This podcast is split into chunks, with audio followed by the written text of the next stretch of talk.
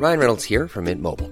With the price of just about everything going up during inflation, we thought we'd bring our prices down. So to help us, we brought in a reverse auctioneer, which is apparently a thing. Mint Mobile unlimited premium wireless. Ready to get 30, 30, bit to get 30, bit to get 20, 20, 20, bit to get 20, 20, bit to get 15, 15, 15, 15 just 15 bucks a month. So, Give it a try at mintmobile.com slash switch. $45 upfront for three months plus taxes and fees. Promo for new customers for limited time. Unlimited more than 40 gigabytes per month. Slows. Full terms at mintmobile.com. Hi, I'm Lawrence Dallaglio, host of the Evening Standard Rugby Podcast, brought to you in partnership with QBE Business Insurance. The show is available to listen to now and right up to the end of the season when the winners of the Champions Cup will be crowned at Tottenham Hotspur Stadium and the fight for the Premiership title will be decided at Twickenham. QBE is one of the world's leading insurers and they will help your business build resilience through risk management and insurance solutions. Subscribe and download now wherever you get your podcasts. Thanks for listening. ES Audio. From the Evening Standard in London, I'm Mark Blunden, and this is The Leader. I sit here now in front of you asking for a family, not an institution. I want a family. And I understand how that might be hard for them to be able to separate the two. Yes, it feels like day 3000. Prince Harry's whinging, sorry, revelations about his mistreatment at the hands of, well, pretty much everyone. But following the Duke of Sussex's latest round of interviews to promote his book Spare, Will his complaints cause a dent in the British monarchy? As every schoolchild knows, the last time a Harold and a William went toe to toe was on the battlefield at Hastings. So let's examine the historical context of our Harry going rogue in a very public way, because doesn't all this Prince versus Prince stuff feel just a bit Game of Thrones?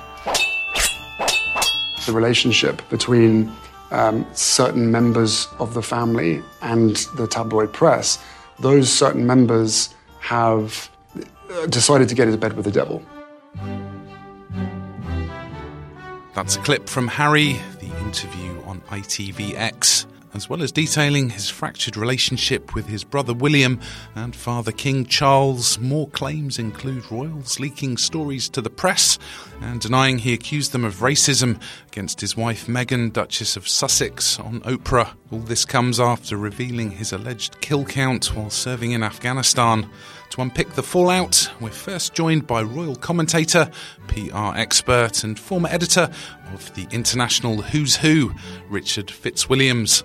Richard, what's your view on the PR advice Harry's been getting? I think one of the most worrying things listening to last night's interview with Tom Bradby and also reading the extracts that have been released from Spare, which is published tomorrow, uh, is that I am not convinced that he is either getting advice or necessarily taking the advice that he's getting. Uh, it wouldn't have been possible, for example, to include his second tour of duty in Afghanistan the number of uh, uh, the Taliban who he believes he knows he killed. I think that is uh, a security risk, and I think that he would have been advised to take that out of the book. If so, he didn't take that advice. The other issue is what precisely does he and Meghan want to gain from this?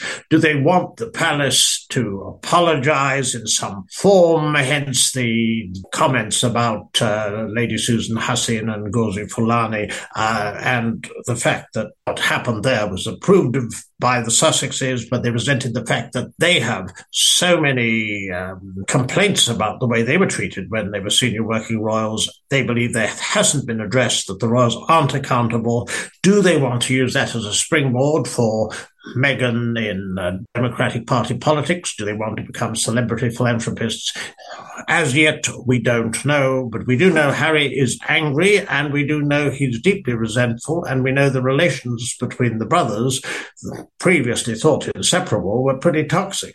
How do you rate his ITV and CBS appearances compared to other royal interviews? The Queen Mother gave an interview to a journalist uh, in 1922. George V was so shocked, it was never repeated. And of course, the Queen, brought up in an entirely different era, never gave a direct interview to camera. On the other hand, this is littered with, you could say, um, metaphorical corpses. But this whole area, the Prince of Wales' interview with Jonathan Dimbleby um, in 1994 was an absolute catastrophe. Not only was he ambiguous about his future as supreme head of the Church of England, but fatefully he admitted adultery, and it was a disastrous mistake linked to a book of over 700 pages, which um, Dimbleby authored and where the prince blamed his parents for being cold and aloof during his childhood and so forth. Awful. Regarding Panorama, it's interesting because we now know it was duplicitously obtained, and this was a truly shocking episode in the BBC's history. But at the time, a vast audience heard it and sympathized with it, and it was being and I agree, uh, absolutely the case that Diana would give an interview somewhere, although not necessarily to the BBC. You have Andrew, Emily Maitlis setting Buckingham Palace. Every single public relations student forever after is going to be, it'll be compulsory viewing how to make an imbecile of yourself. Of course, there's King Edward VIII and Wallis Simpson's 1970 interview. Well, one has to bear in mind that it was shortly after Edward married Mrs. Simpson uh, that they visited Nazi Germany. So, uh, an interview uh, that in 1970 by Kenneth Harris can be uh, actually rather charming. On the other hand, they were an absolutely diabolical couple, certainly potentially, given some of his uh, his views. Also, he did wait 15 years before he brought out uh, his autobiography, A King's Story, and that was controversial then, and it was turned into quite enjoyable film subsequently. But there's no doubt that it was a very, very different era and the impact of Edward and Mrs. Simpson and the danger they posed to the crown just as the years progressed. It, obviously, it was negligible after the way George VI had been such a brilliant symbol of national unity in the war. And also, one has had so much speculation, especially in recent decades, as to what uh, Edward the uh, Eighth would have done had he been in that position. Do you think there's still much public sympathy for Harry? And where's Meghan in all of this? I think there'll always be an element of public sympathy for a public that remembers Harry as a 12 year old walking behind the coffin of his mother. And there's little doubt that was the trauma that has haunted him throughout his life, and he's been honest about that. So far as Meghan is concerned, I think a lot of people see her as the uh, person who is controlling events. The point and the question we must ask is for what purpose exactly? The monarchy will continue. This won't destroy it. It will harm individual members and they won't forget it, nor should they. But equally, there's a hypocrisy in it because, on the one hand, they talk about their own privacy and they're obsessed by it. On the other hand, what about the privacy of those who they're talking about, mentioning things that will embarrass them? Then there's the fact if they weren't members of the royal family, they wouldn't have any work at the level that they're currently operating. Let's go to the ads. Coming up, royal historian Dr. Ed Owens on Regal Brothers blood feuds through the ages. Why not hit rate and follow? In the meantime, Cool fact a crocodile can't stick out its tongue. Also, you can get health insurance for a month or just under a year in some states. United Healthcare short term insurance plans, underwritten by Golden Rule Insurance Company, offer flexible, budget friendly coverage for you. Learn more at uh1.com. Hi, I'm Lawrence Dallaglio, host of the Evening Standard Rugby Podcast, brought to you in partnership with QBE Business Insurance. The show is available to listen to now and right up to the end of the season when the winners of the Champions Cup will be crowned at Tottenham Hotspur Stadium and the fight for the Premiership title will be decided at Twickenham. QBE is one of the world's leading insurers and they will help your business build resilience through risk management and insurance solutions. Subscribe and download now wherever you get your podcasts. Thanks for listening.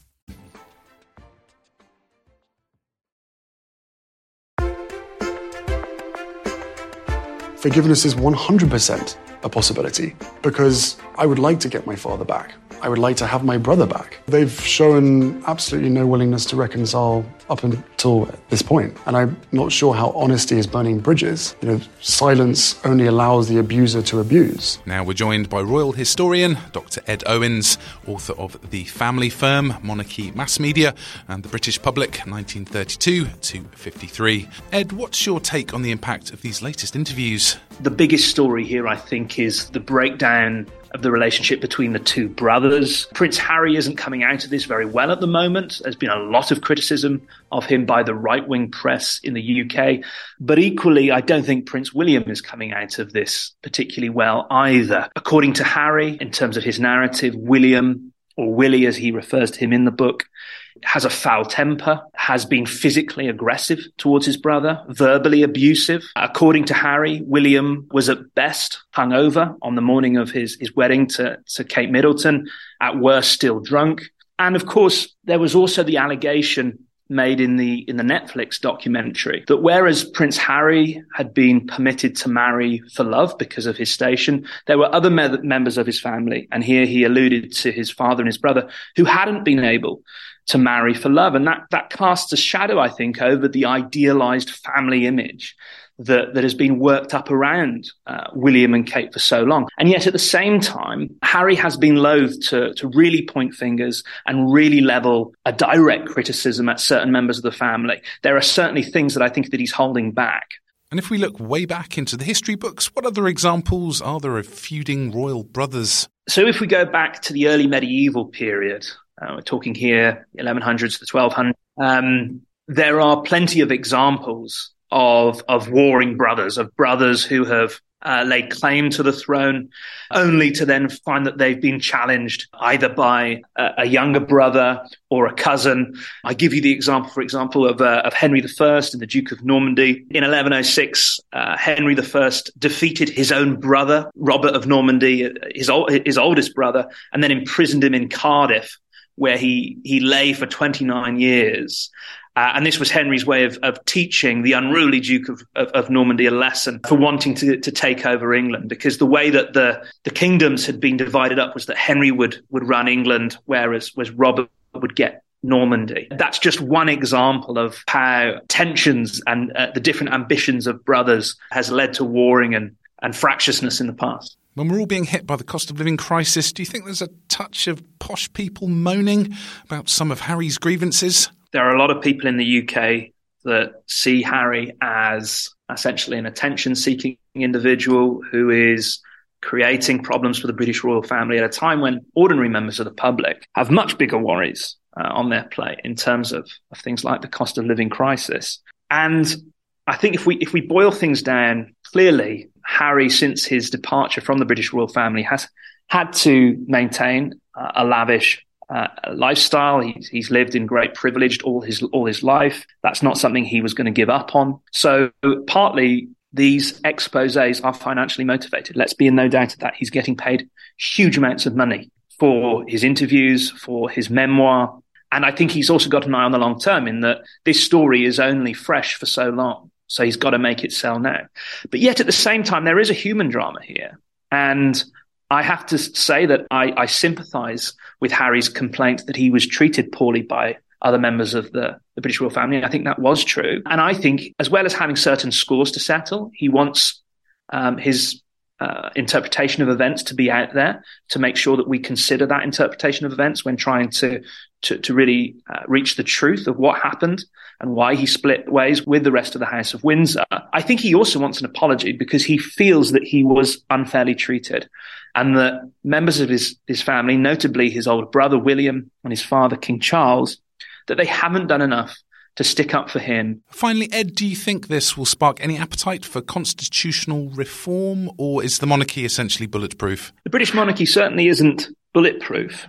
Um, but nor is this a constitutional crisis on the scale of the 1936 abdication crisis, and nor do I think it's yet as severe as the, the damage done to the monarchy by the War of the Waleses in the early and, and mid 1990s. The, the panorama interview with Diana in 1995 was particularly shocking, much more shocking uh, than anything that has come out so far from Harry. But at the same time, we have to ask ourselves what comes next? Has Harry got more damaging revelations up his sleeve? If so, what would that do to the monarchy? And at the same time, sort of what, what is the end game here? Uh, is there a reconciliation on the cards? I've consistently said that I think that it's in the interest of both sides that the, the, the bridges aren't entirely burnt, that communication uh, is kept open, and that there is the possibility of reconciliation because the way this does become a constitutional crisis is if, if Harry doesn't stop, is if, if he seeks to completely undermine the institution by continuing uh, to divulge revelations, make allegations that undermine public trust and confidence in the House of Windsor. Um, so it remains to be seen what what else is to come out uh, from the prince, or whether having, if you like, spoken out, told his interpretation of events, he now parks this part of his life and he looks instead to the future because one must hope that you know there's something else for, for harry and meghan beyond uh, the british royal family and the breakdown of their relationship with the british royal family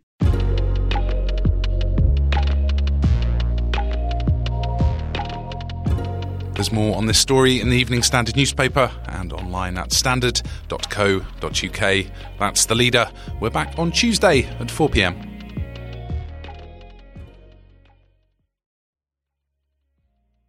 Hi, I'm Lawrence Dallaglio, host of the Evening Standard Rugby Podcast, brought to you in partnership with QBE Business Insurance. The show is available to listen to now and right up to the end of the season when the winners of the Champions Cup will be crowned at Tottenham Hotspur Stadium and the fight for the Premiership title will be decided at Twickenham. QBE is one of the world's leading insurers and they will help your business build resilience through risk management and insurance solutions. Subscribe and download now wherever you get your podcasts. Thanks for listening. Hey, it's Paige DeSorbo from Giggly Squad. High quality fashion without the price tag. Say hello to Quince. I'm snagging high-end essentials like cozy cashmere sweaters, sleek leather jackets, fine jewelry, and so much more. With Quince being 50 to 80% less than similar brands. And they partner with factories that prioritize safe, ethical, and responsible manufacturing. I love that. Luxury quality within reach. Go to quince.com slash style to get free shipping and 365 day returns on your next order. Quince.com slash style.